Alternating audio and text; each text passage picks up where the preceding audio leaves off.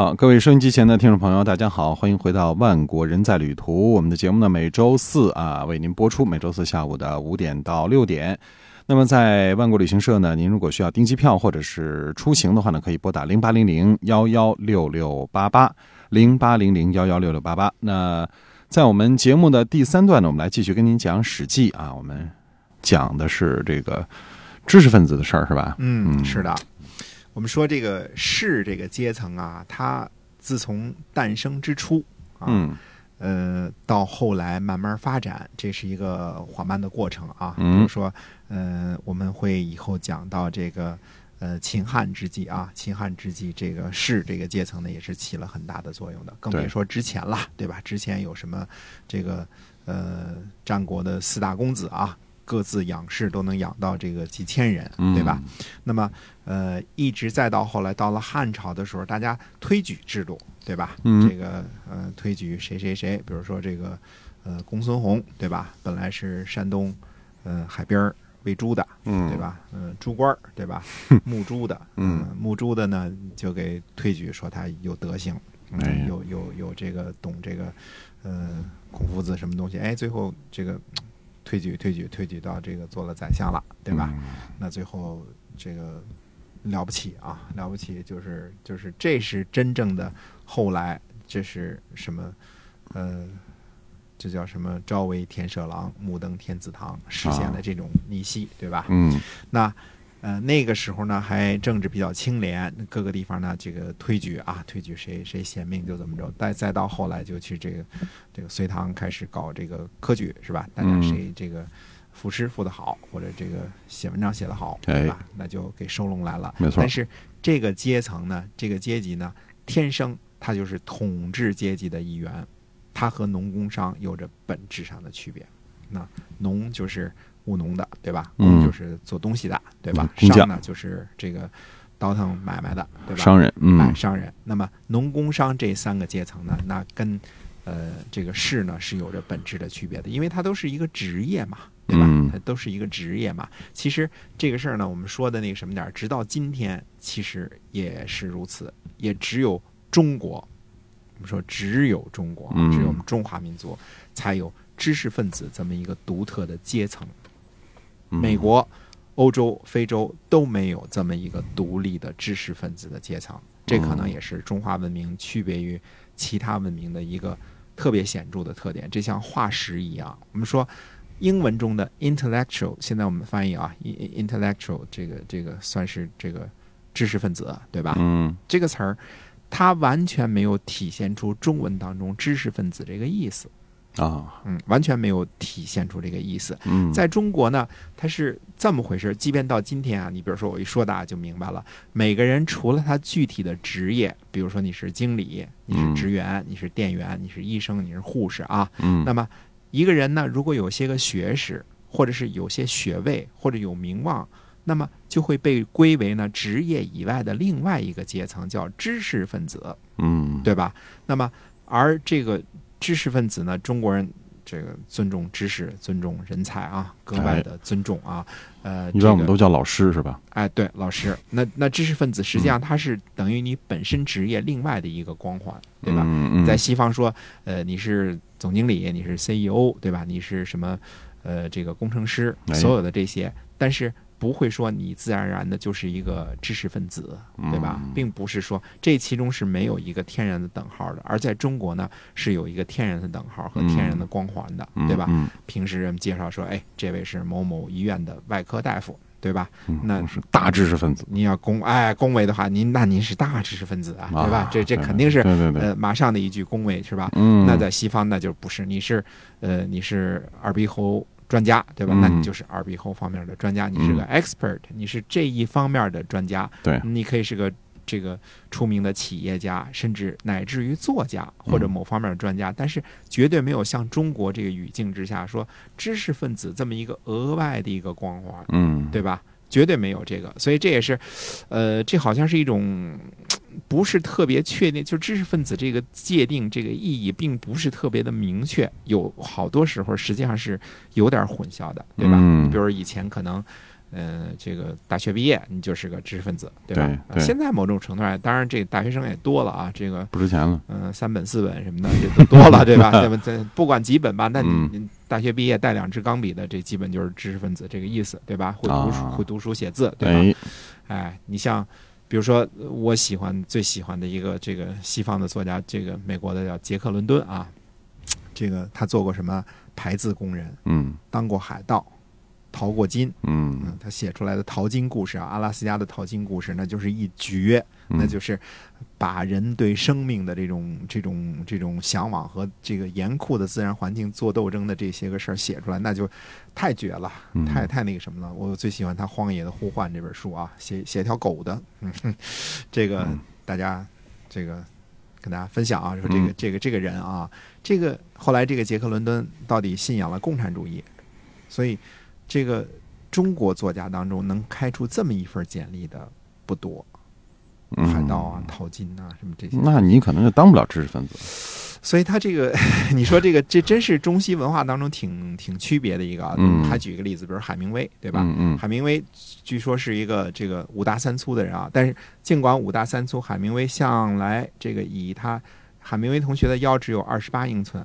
大家可以哦聊聊，男生的腰到二十八英寸，这个不容易啊嗯，呵都是一般女士的衣服才二十八呢、啊。小细腰是吧？哎，小细腰，哎，嗯但是是是一壮汉，打打拳打得特好，嗯这个就喜欢拳击啊，浑身的伤疤，参加过西班牙内战，迷恋拳击，写出过不朽的作品，什么、嗯呃，这个这个好多啊，老人与海啊为什么什么为何而鸣啊？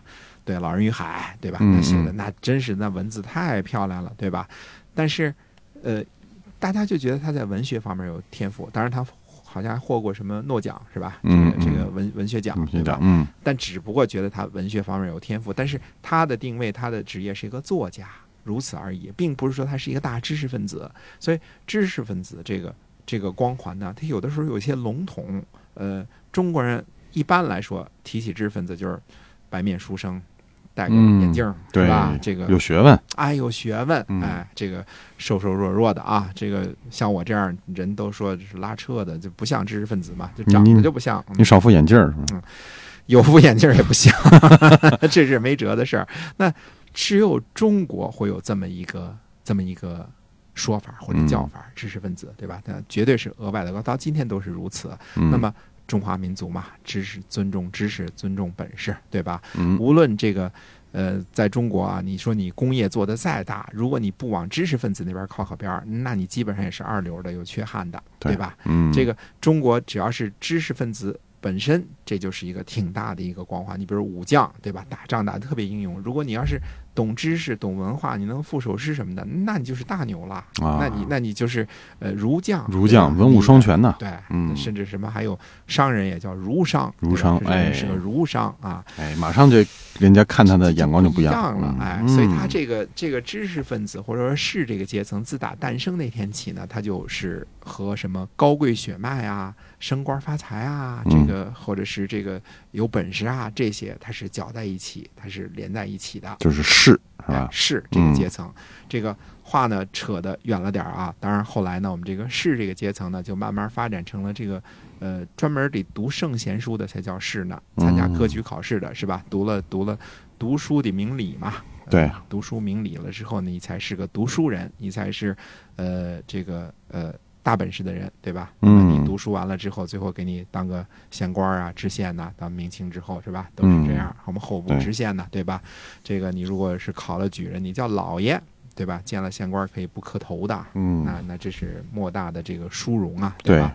那呃，其他人管你得叫你老爷，你是举人老爷，对吧？那那阿 Q 同学见了举人老爷就这个魂儿都没了，对吧？那就是嗯那就是各个方面的一种一种光环，士绅，呃，这个呃管事儿的，这个这个候补官员这些个东西，它是联联系在一起的。所以，知识文化这种东西啊，在中国它是不期自然的，其实跟春秋时期早期的这种血脉是相承承接在一起的。嗯那么，呃，这儿话扯得远了点儿啊，在战国时期呢，但正好是这么一个阶层诞生的时候。不过也非常的不幸，这个阶层从诞生那时候起啊，他就他虽然注定了将要成为统治阶级的一员啊，因为这个这个必须得这个皇上需要这些人嘛，对吧？这个君主需要这些人嘛。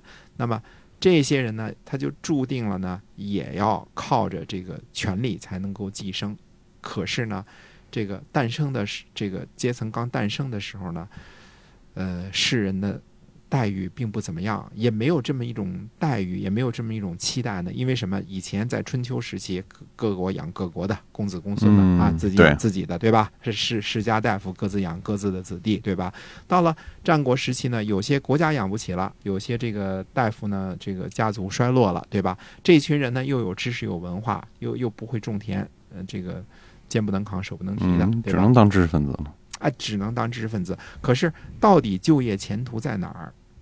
这个就业类就业面啊，并不是很广阔，对吧？对，你说我读过《诗经》，读过《诗经》，读过《诗经》嘛？他饥饿的时候也不当饭吃。对，《诗经》里他不会自个儿蹦出粮食来。嗯，对呀，你饿了，说咱弄弄手关关雎鸠，他就不饿了。那更饿了，更饿了。想到鸡是什么样的，更饿了啊！所以这就是世人这个阶层的他这种悲哀，他就是其实他是从最早从这个呃公子公孙这个这个。就是高贵血统这边演化而来的，嗯，并不是祖辈就是农民出身就是农民，该种地种地，该该这怎么着怎么着啊？这帮人其实，呃，从诞生这个一开始啊，他就是注定了有不安分性，不安分性，不不不安分工作，对吧？让让你当个看门的，你就踏踏实看门。他不是这样的人，不，他有知识、有文化，还有想法，还经常敢去国外发展。这这这些人是这样的，嗯，那么他呢又带着某些祖先的光环，可是要真是到这个挨饿打仗的时候，他还不如士兵啊，这个什么打铁的、种田的这些还还更好一点，嗯，对吧？你战场上你说给你十个知识分子，还是给十个这个种庄稼的，那谁都得挑十个种庄稼的，是吧？那这十个这个这个读诗经的这个没什么太大的打仗的时候啊，打仗时候也不能给人念经啊。念念念经它不管用嘛？念咒 还行啊，念咒啊啊！所以，而且另外一个事实是什么呢？到了战国时期，一些小诸侯们啊，比如说魏国呀、鲁国这些国家，我们好长时间都不提了啊。嗯，为什么呢？这些国家自己都朝不夕保呢，这自己的存亡都不知道怎么回事呢？恐怕呢，这些个国家越来越难以这个供养所有的公子公孙了，这个承诺越来越越难以实现了。